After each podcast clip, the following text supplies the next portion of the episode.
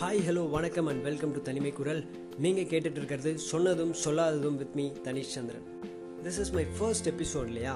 சரி ஒரு குட்டி கருத்து சொல்லி ஆரம்பிக்கலாமே அப்படின்னு நான் யோசிக்கிறப்போ என்னுடைய பழைய நண்பர் ஒருத்தர் என்கிட்ட சொன்ன கருத்து ஒன்று ஞாபகம் வந்தது.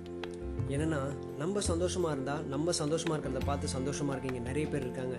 ஸோ எப்பவும் ஹாப்பி ஃபேஸோட ஜாலியாக ஹாப்பியாக இருப்போம். நம்மளை சுற்றி இருக்கவங்களையும் ஹாப்பியாக வச்சுப்போம் அப்படின்னு சொல்லிட்டு இன்னைக்கு இந்த எபிசோடை நான் ஸ்டார்ட் பண்ணுறேன் அண்ட் நம்ம டாபிக் என்னவாக இருக்கும்?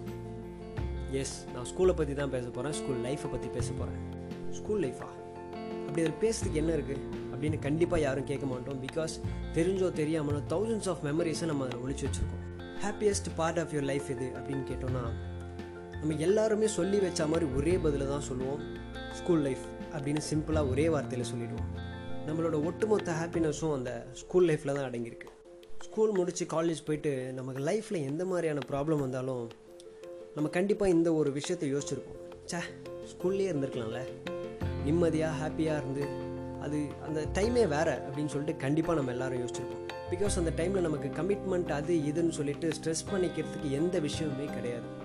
அப்போது நமக்கு தெரிஞ்ச விஷயம்லாம் என்னென்னா அம்மா அப்பா அண்ட் ஸ்கூலுக்கு போனோன்னா டீச்சர்ஸ் ஃப்ரெண்ட்ஸ் அவ்வளோதான் நமக்கு தெரியும். மதியானம் ஆனால் சாப்பிட தெரியும்.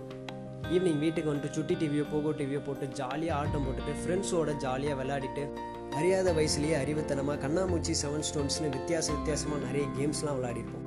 சொல்லப்போனால் அந்த டேஸில் நமக்கு ஸ்ட்ரெஸ் அப்படின்ற வார்த்தைக்கு அர்த்தம் கூட தெரியாதுல்ல. அண்ட் எந்த கவலையும் இல்லாமல் ஹாப்பியாக இருந்த காலகட்டம்னா அது ஸ்கூல் லைஃப் தான்.